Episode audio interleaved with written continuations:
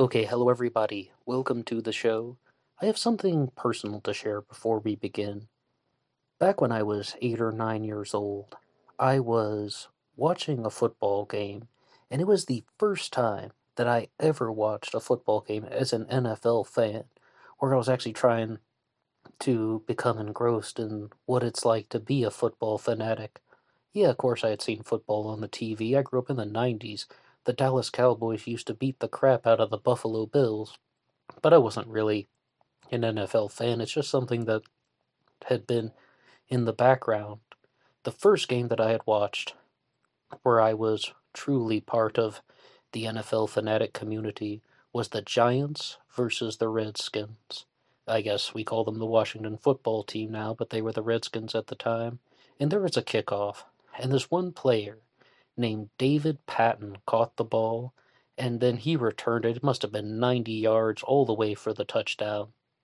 And I was like, that guy, David Patten, he's cool.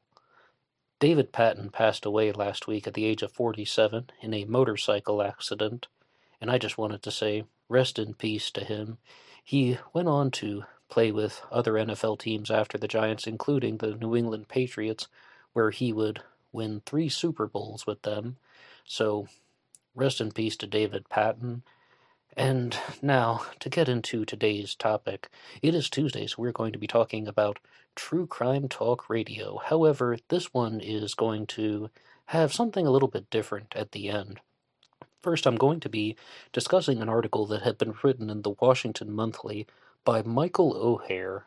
Michael O'Hare is a suspect in the Zodiac Killer mystery, and yesterday on the channel I did a book discussion on Zodiac Killer Solved by Ray Grant.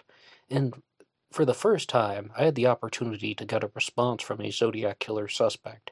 I said in that episode that one time I had previously tried to contact a Zodiac Killer suspect and was unsuccessful, but I had written to Michael O'Hare, and he had responded to me, and we exchanged some messages over last weekend.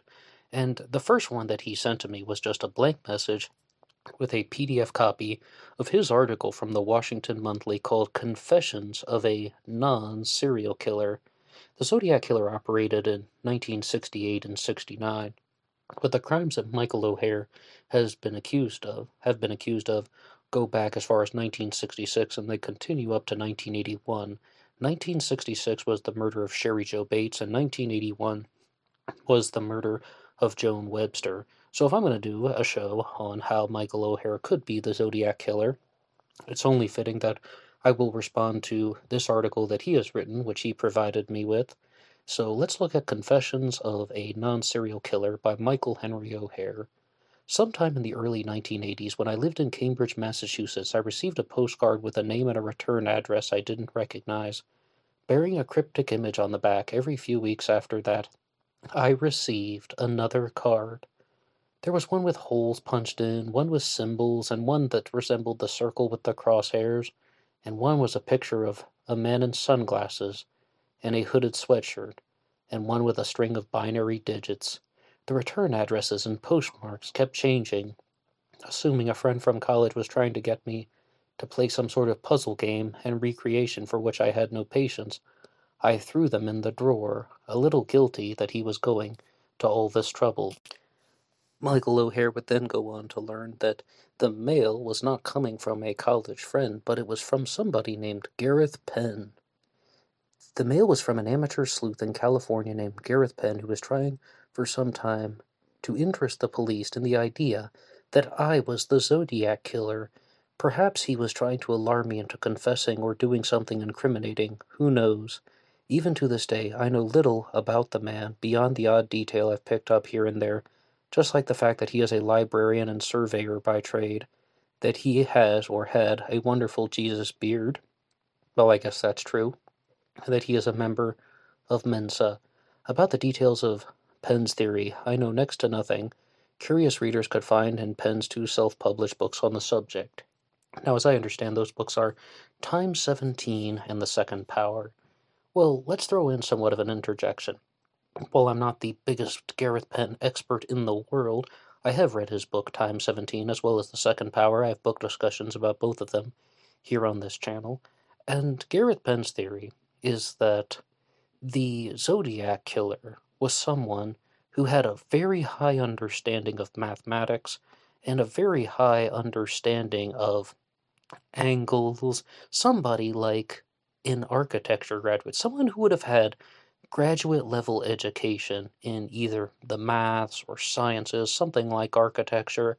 And other people, though, I don't mean to go off on a tangent, but other people have proposed an alternative to Gareth Penn saying, all right, we completely understand you, we follow everything you're saying, but what about a pilot or a sailor? I just wanted to throw that in someone who might also have intense familiarity with some of these things. And if you read Times 17 by Gareth Penn, he talks about how all sorts of things in the Zodiac Killer mystery, including the murder of Cheri Jo Bates and the murder of Joan Webster, could be filled with mathematical signatures, Morse code and binary, and his suspect is Michael O'Hare. And here's a small segment that I read off yesterday, but I'll say it again because I think it's important. I don't want to be cute about the murders, which not only left the victims grieving in their wake, as well as relatives, but also frightened a lot of people and frustrated the California and Massachusetts law enforcement. So, for the record, I am not the Zodiac killer. I had absolutely nothing to do with these or any other murders. As far as I know, I wasn't even in California when any of them happened. Similarly, I had nothing to do with the death of Joan Webster, a Boston College student whose murder Penn also tried to pin on me. A note to Zodiac hobbyists and Penn aficionados please don't go through parsing, please don't bother parsing the foregoing for cleverly worded non denials and numerological incriminating clues. If you don't like my choice of words, feel free to make up other language that you would take as a flat, comprehensive, and unqualified denial. Assume that I said that. What follows will tell you nothing about the Zodiac Killer or Joan Webster. It is a personal history of being struck by a low voltage lightning bolt out of a clear sky. The decades since Gareth Penn fixed his sights on me have not been a living hell as much as that would spice up the story. They have been an ordinary life punctuated by one or another flurry or fuss from Penn, sometimes involving pages or numbers, for example, the data pages from my PhD uh, thesis, or this or that sequence is picked out, circled, and decoded into words that somehow fit Penn's model of the crimes.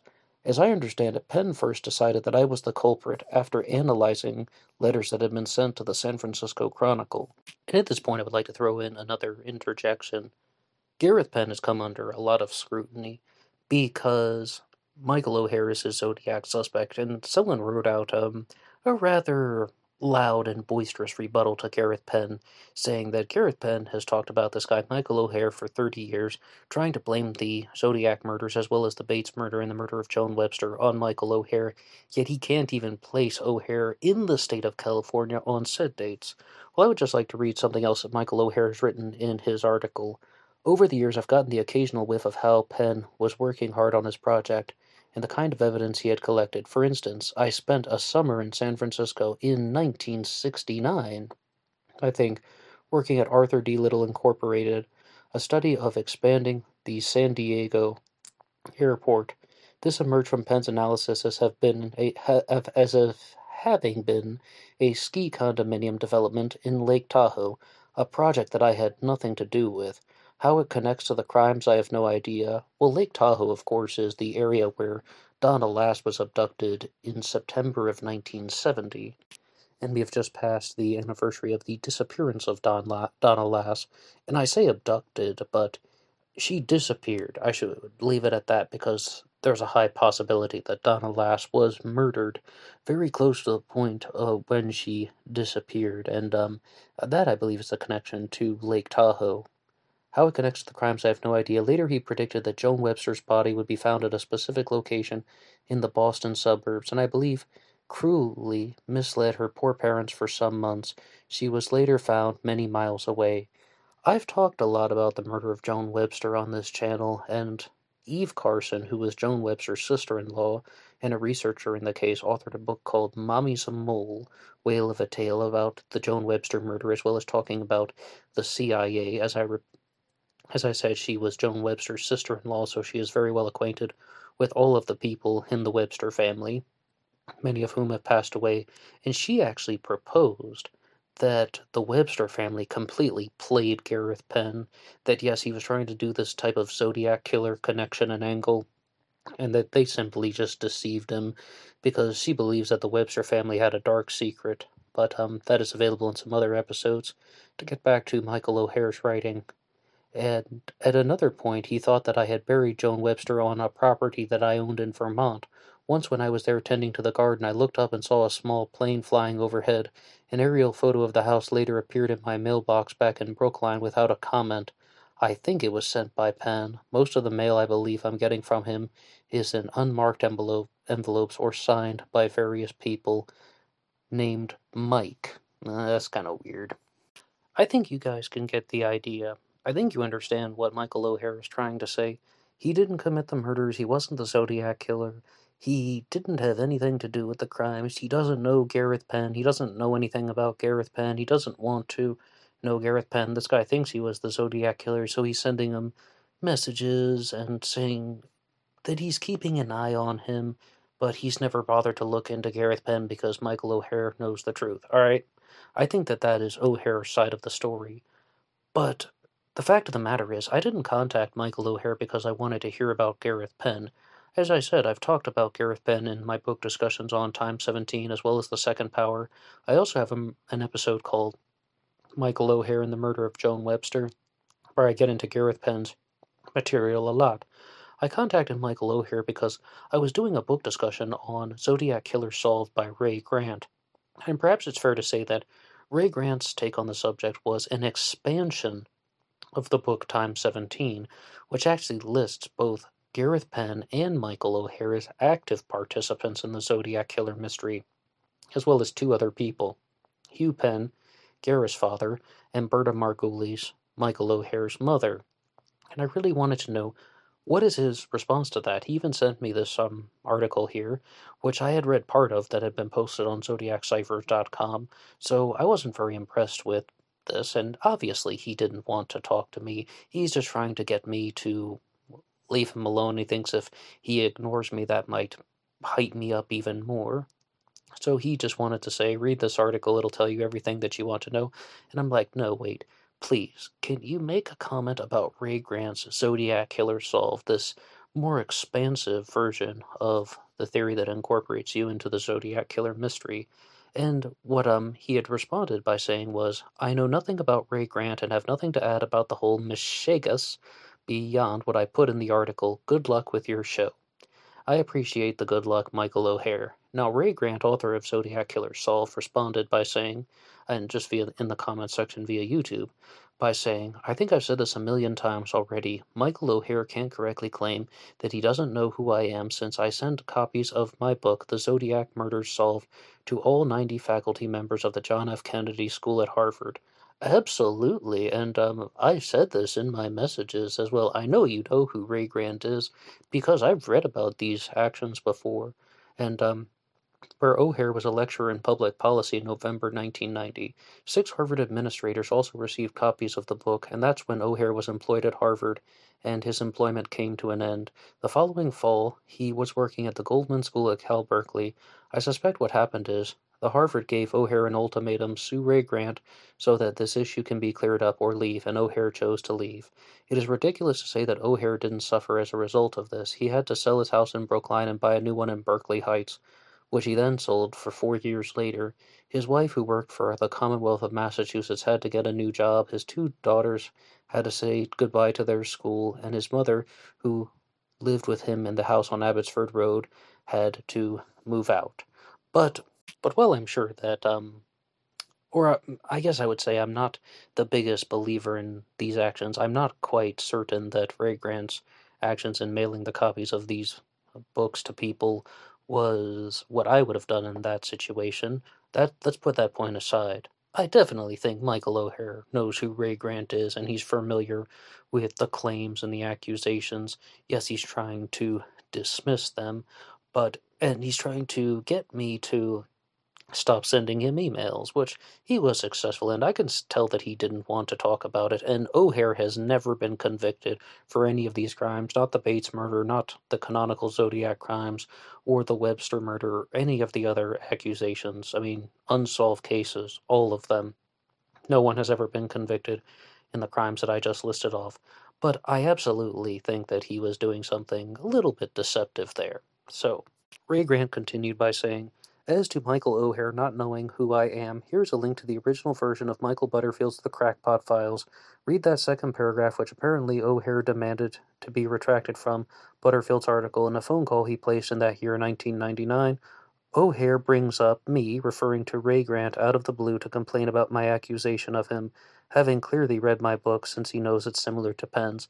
And of course, absolutely, I know Michael O'Hare is familiar with Ray Grant because of not only the thing about the mailing of the books, a story of which I've heard before. I believe Ray Grant also did something about distributing a pamphlet. Maybe he can correct me on those details, and that was done in the early 90s. Yes, I mean, I know that someone is um just trying to get rid of these accusations, but does that make him guilty of murder? Um, I'll let you guys be the judge. And what do you think about Michael O'Hare as a Zodiac killer suspect? And you can also weigh in on something about about how people interpret Gareth Penn and Ray Grant's works, because Ray Grant even went a step further than Gareth Penn, as he does many times, by saying not only was this a criminal masterpiece filled with mathematical signatures, a masterpiece in the mind of the perpetrator, or perpetrators plural, definitely it's a horrible and sickening thing to do, but Ray Grant added the line that it could also be a sinister form of conceptual art. Yes, sinister, meaning evil, bad, wrong. This, these types of actions should not have happened. So, I think that we can.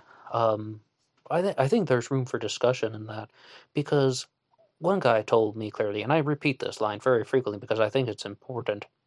It's that the thing with Gareth Penn is that I was taking him too literally. All these things about the mathematical signatures and the binary and the Morse code, all these clues that are found in Zodiac correspondences, or even what Michael O'Hare said. Gareth Penn's going through the data pages of his PhD thesis and underlining words and so on. Is there a mathematical signature in this? He's like, You're taking Gareth Penn too literally.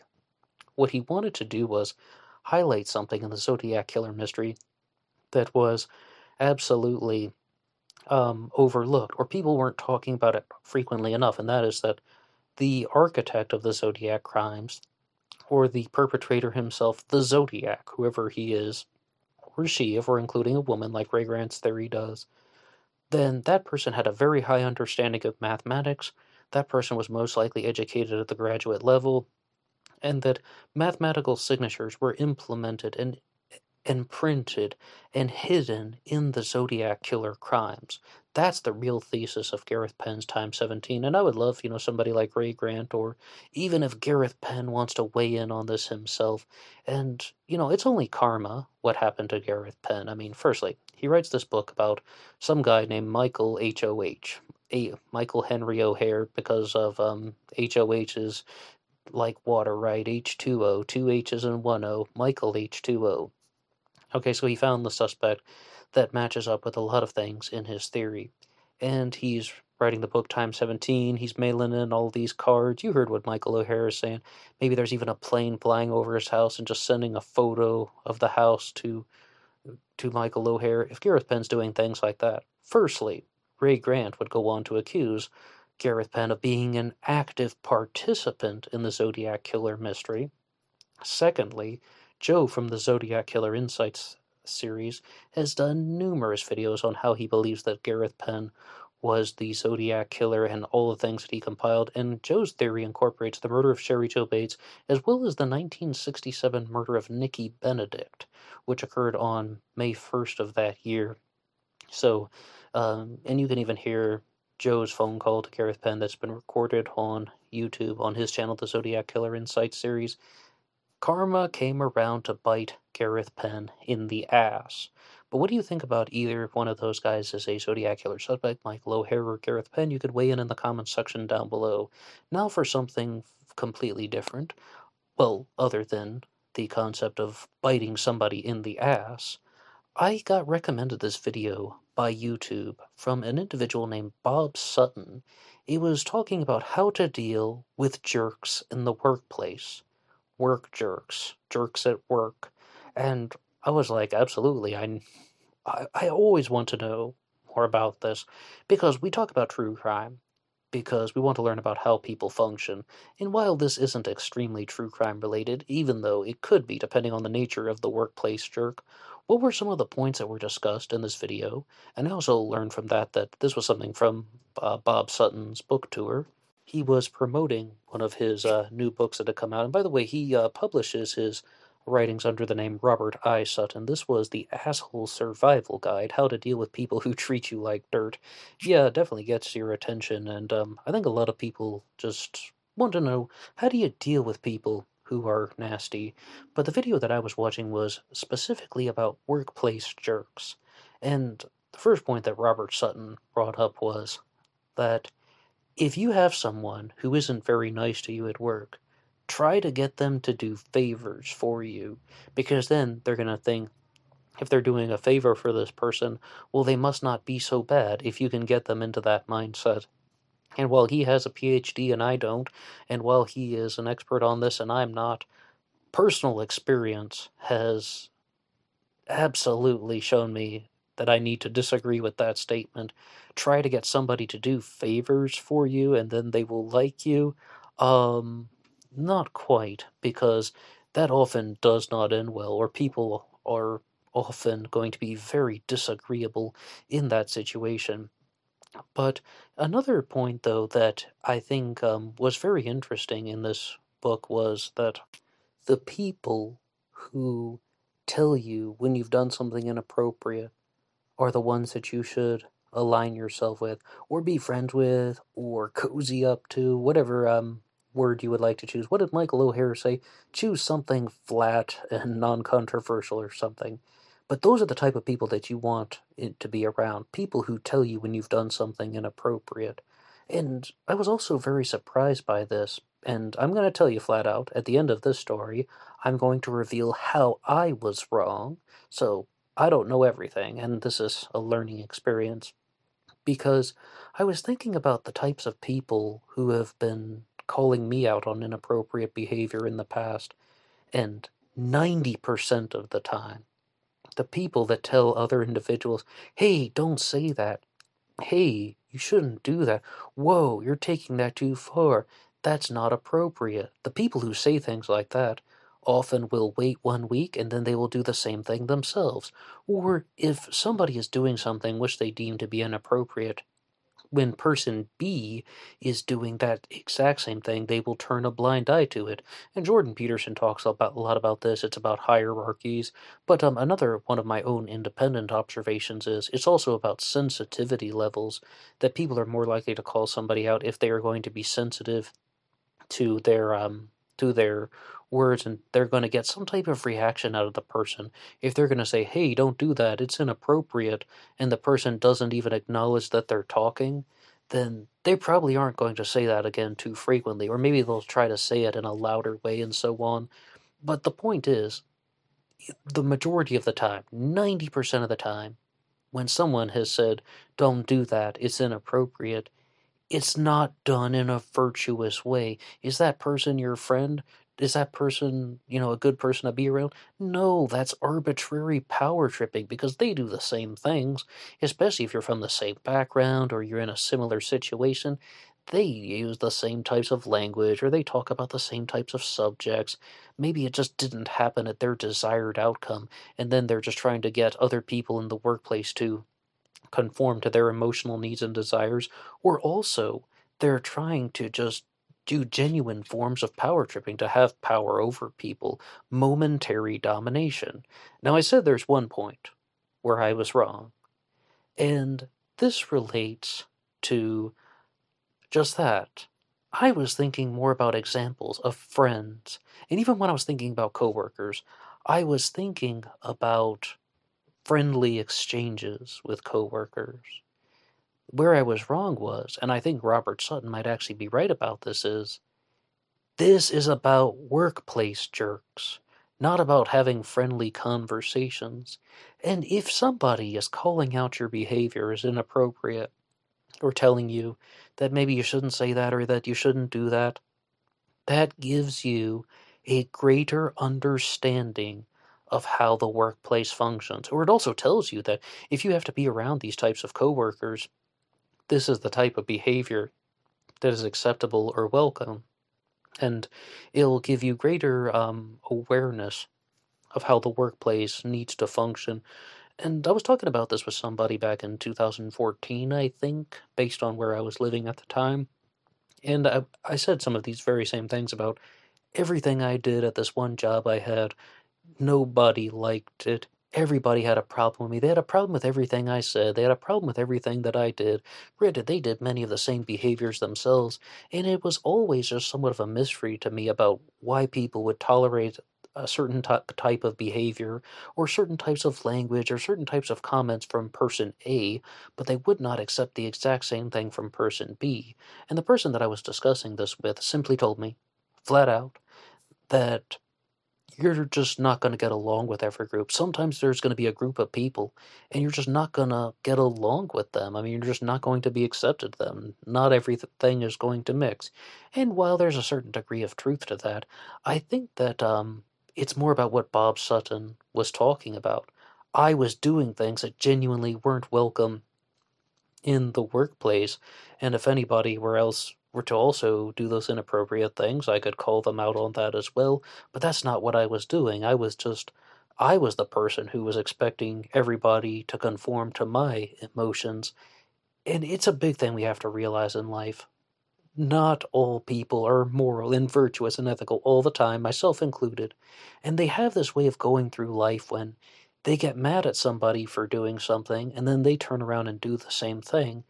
And it's because they just have this expectation that everybody around them is there to fuel their own emotions.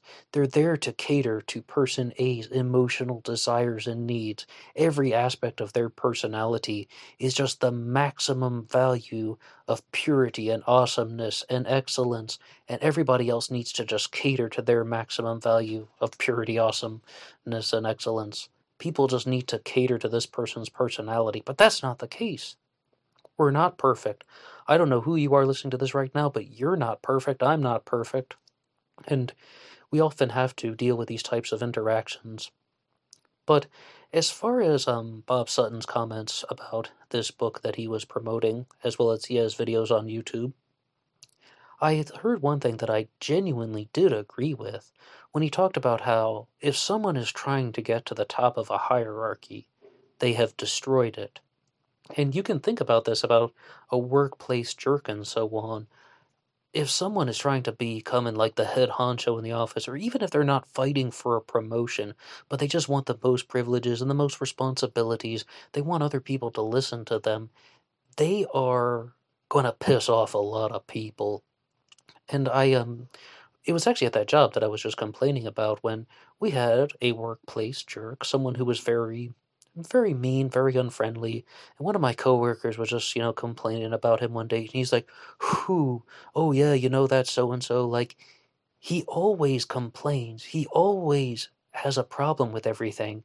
And I know that he backs up everything that he says, but he still needs to lighten up.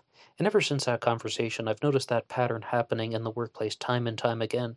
There will be somebody who's making genuine complaints and they have reasons why they're calling out other people on their behavior or they're complaining about the boss and they have very good points about how the boss is doing something impractically in an impractical way. But it it drags down the work environment. It puts other people down. It drags down the morale. So this person might get the most talking time. This person might get the most um, attention. Like if you're sitting around with your coworkers, this person is going to be exerting their ideas out onto the situation, and it's it's another form of domination. They might not have the most um, important title. They might not be the manager. They might not be the um, director. They might not even be any type of executive. They might have the same position that you do, the same job title that you do, but because they are so loud and bold and so forceful with their emotions and what they're thinking that they gain control of the situation. And in doing so, they've destroyed the hierarchy because they piss off everybody around them. They make everybody around them angry as they're trying to gain control of this. Now, I found um, Bob Sutton's book to uh, be or the, the videos rather to about his book to be very um challenging because somebody even wrote in the comments section about this whole thing. Oh, if you want people to like you, get them to do favors for you. someone almost said it's like this guy is trying to tell people kill them with kindness. The kill them with kindness strategy does not work. But you know, Robert Sutton is the expert, and I'm not. From personal experience, from other people's experiences, we seem to be in agreement. Killing them with kindness does not work.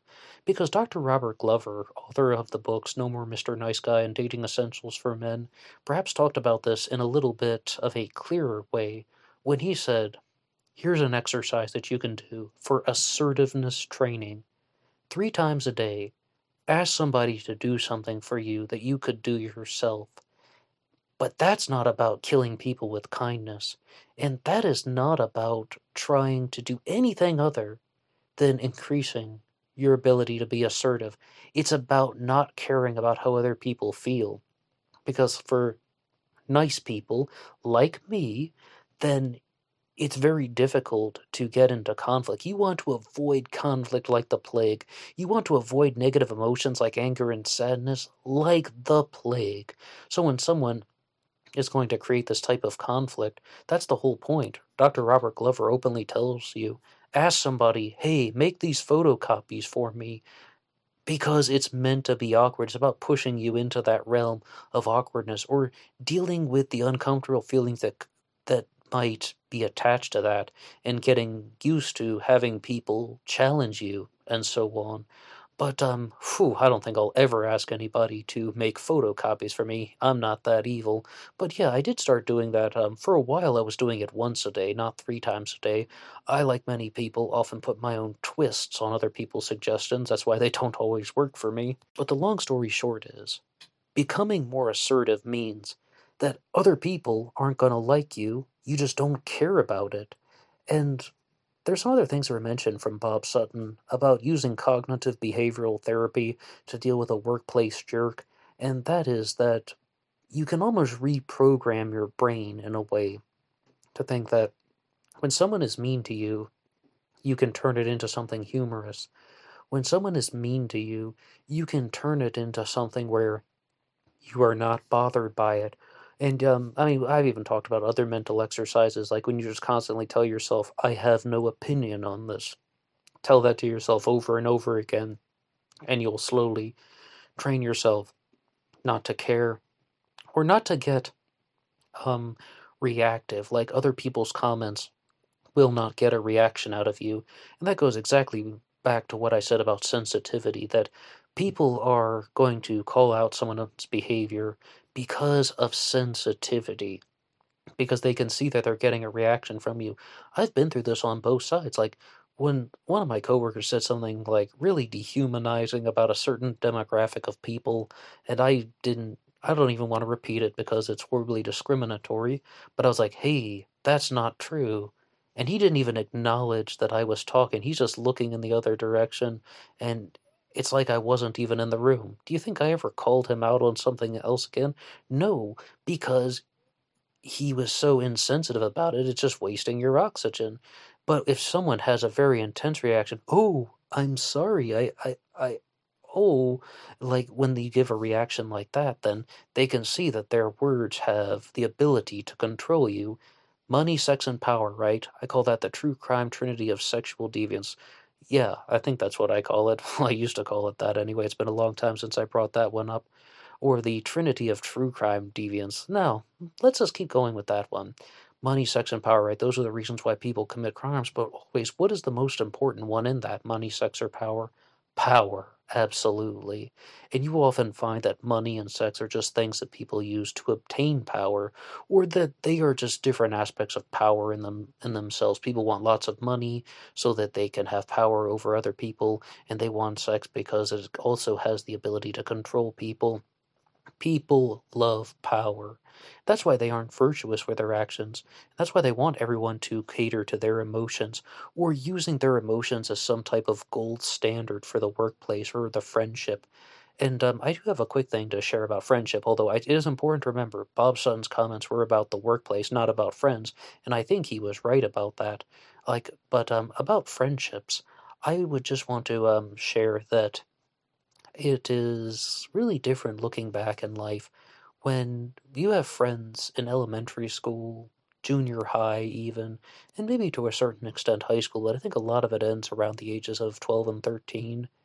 A friendship is pretty much just a group of people, and one person is more like the class clown or the the group clown, the obnoxious one, and they are the one who is funny. They are the one who is choosing the topics of conversation. They are the one who is doing all the rough humor. And then if someone else is trying to be funny or if someone else is trying to talk about a different subject, they just don't want to hear it. They just like, mm, I don't care. They're just like, they want to be the person who has power of this. And this Jordan Peterson talks a lot about this in his Maps of Meaning course when he says it even goes back to ancient Mesopotamia about how vision and language are what people use to create power. Or I mean like that's what people use to obtain power, vision and language. So by cutting off other people's language and their ability to create, then this person gains power over the group. And you see this very clearly, but that look that really was the case about how my friendships were until about the age of 13. There were a group of us people who were, you know, similar classes, maybe similar um similar academic styles and so on. So we were placed together, and we were, of course, mostly boys uh, up up until that point. And one person in the group was very obnoxious, and then we followed along with his obnoxiousness. If somebody else did it, then they were made fun of and they were put down and just looking about how silly it was, it's all even to the point where someone is just telling the same joke over and over again, and you just keep laughing along with it. And why? You're just letting someone else do mean things to you and such. But on that note, this is definitely relevant to the workplace jerks. I was watching the channel Oak Leaves and Onions, which is hosted by somewhat of an anonymous presenter. I don't know her real name, and I've talked about several of her videos.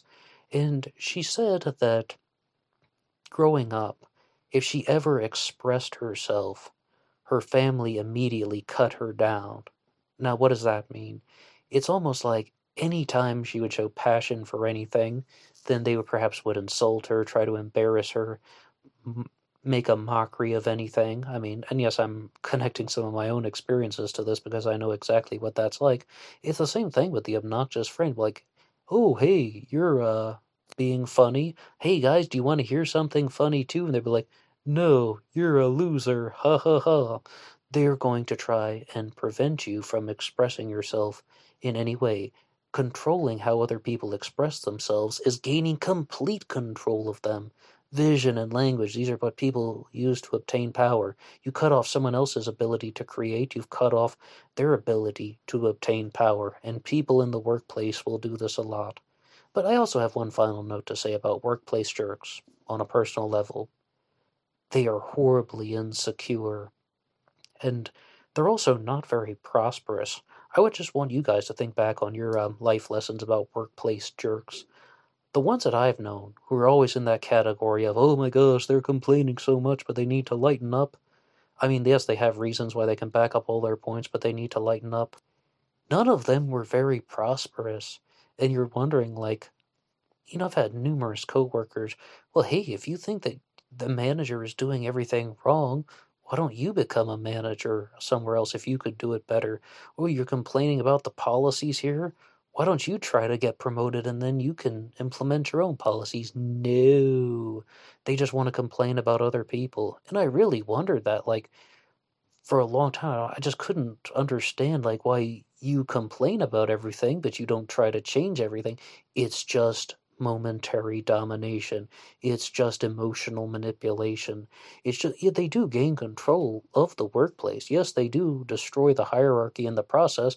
Nobody wants them around. I mean, just being honest and being very frank, nobody likes talking to them. They might put up with them because they don't know how to get rid of them. Or if they do challenge them, then they're going to be um, dealing with a nasty set of problems that they don't want to deal with. But that's the point of assertiveness training, not caring about the nastiness that comes with it and so on. But that does that will not make you liked. And if this coworker doesn't like you, who's pulling their weight around and throwing their weight around, Well, um, there are numerous ways you could do that, but I, I don't think asking them to do you favors will make them like you. Instead, um, you can ask them to do your favors and get ready for some nasty comebacks that they will throw at you. So that's just something that I wanted to share. And I guess the last point on that, the unfinished thought, is that a lot of them are horribly insecure, these workplace jerks, because that's the best they're going to be. They could do a lot more if they just overcame their own insecurities and actually tried to be a manager. But then who would who would they have to complain about themselves? No, they want to sit in the corner and tell, oh, this guy's doing it wrong. Oh my gosh, he's so incompetent. He doesn't know anything about this company. I've been here for five years. I could shit this company out of my ass. Okay, then why aren't you doing it? Oh, well, if I were the boss, and other people would be making fun of me, and I wouldn't actually be able to do the job that well because it's harder than I think. Yeah, like they're actually going to say that. So, um, loudmouth, opinionated, uh, workplace jerks don't always make it that far in life. I'm sure some do. I'm sure there are some exceptions, but not the ones that I've encountered. Thank you for listening to this episode, talking a little bit about the Zodiac Killer, a little bit about Michael O'Hare and his responses to um, Gareth Penn and in Times 17. Although I really wish Michael O'Hare had weighed in on Ray Grant's comments so I could have responded to that yesterday. But I've shared everything that he has said about Ray Grant, and um, that was didn't go as far as I wanted. But thank you for also listening to the discussion on Robert Sutton and his books. Um, as I said, he has numerous ones: the Asshole Survival Guide, as well as the No Asshole Rule, Good Boss, Bad Boss. Um, if you'd like to look at any of his things on YouTube, he has videos as well. And also just sharing on some personal experiences. As far as assertiveness training go, I highly recommend uh, No More Mr. Nice Guy by Dr. Robert Glover. Oak Leaves and Onions, that YouTube channel I was talking about, has a book discussion on No More Mr. Nice Guy. Also, the channel Barehanded Enterprises, hosted by Bulent Gherkin, is uh, good for assertiveness training and life coaching, all of those things. Barehanded Enterprises available on YouTube. And if you would like to download the audio of this program, you can do it for free at Launchpad One. You can always visit the Teespring page, get a copy of the book Killer on a White Horse from Amazon.com. And thank you just for listening to this. I'll see you guys next time, or I'll listen to you guys next time. Do I see you or I hear you? Well, I'll definitely see you on those um those uh weekend debunking segments that I do about the Zodiac Killer. You'll see me anyway. I will talk to you in the future. Let's just say that future events such as these will affect you in the future. Until next time.